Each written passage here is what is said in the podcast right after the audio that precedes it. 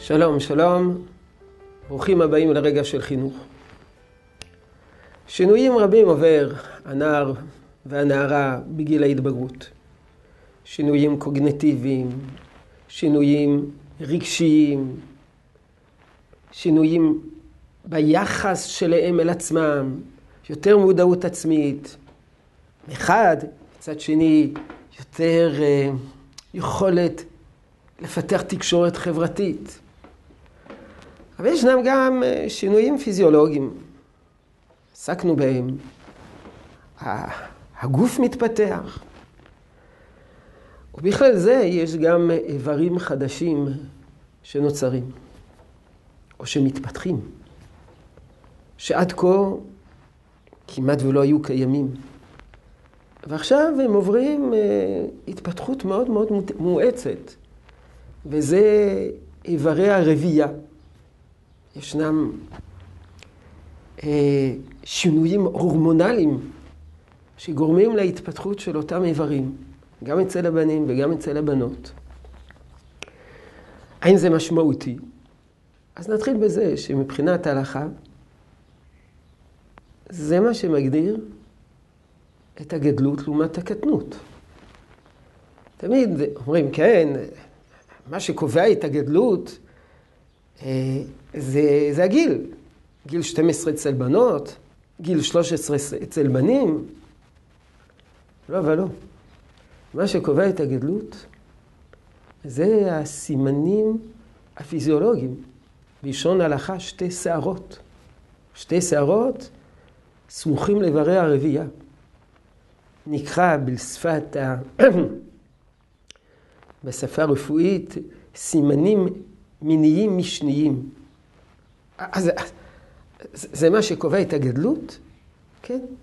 אז מה זה גיל 12 וגיל 13? אמרו חלק מן הראשונים, שאם סימנים כאלה מופיעים לפני גיל 12 אצל, אצל בנות, או לפני גיל 13 אצל בנים, אנחנו לא מתייחסים אליהם כסימנים שמעידים על הגדלות. בלשון חז"ל, שומה בעלמא, סתם שערה. אחרי גיל 12, גיל 13, אנחנו רואים בהם סימנים שמעידים על ההתפתחות הפיזיולוגית. למה זה מה שקובע את הגדלות? אז דבר ראשון, קריטריונים אחרים הם הרבה יותר מורכבים. שינויים קוגנטיביים, שינויים רגשיים, שיפוט מוסרי. קצת קשה להגדיר. סימן אובייקטיבי לגדלות זה ההתפתחות ההורמונלית והפיזיולוגית. זה קריטריון מובהק. ודבר שני, שזה אה, סימן על התפתחות איברי הרבייה, ואולי זה מה שמאפיין אדם גדול, שהוא יכול להוליד. כך אמרו חלק מן האחרונים. זה מה שמגדיר את הגדלות, יכולת ההולדה, יכולת העברה מדור לדור. זה סימן שאדם הוא גדול. נערה גדולה, נער גדול. ומה עם ה... מה... סליחה, מה עם ההתפתחות הקוגניטיבית? זה לא סימן? לרוב זה בא בבת אחת. לרוב זה בא ביחד, לרוב זה בא במקביל.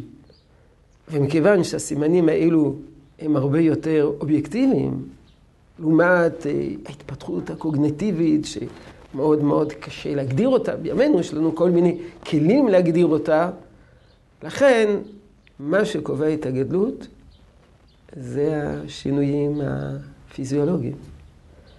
סימן שזה דבר מאוד מאוד משמעותי, על כך נדבר בעזרת השם מחר.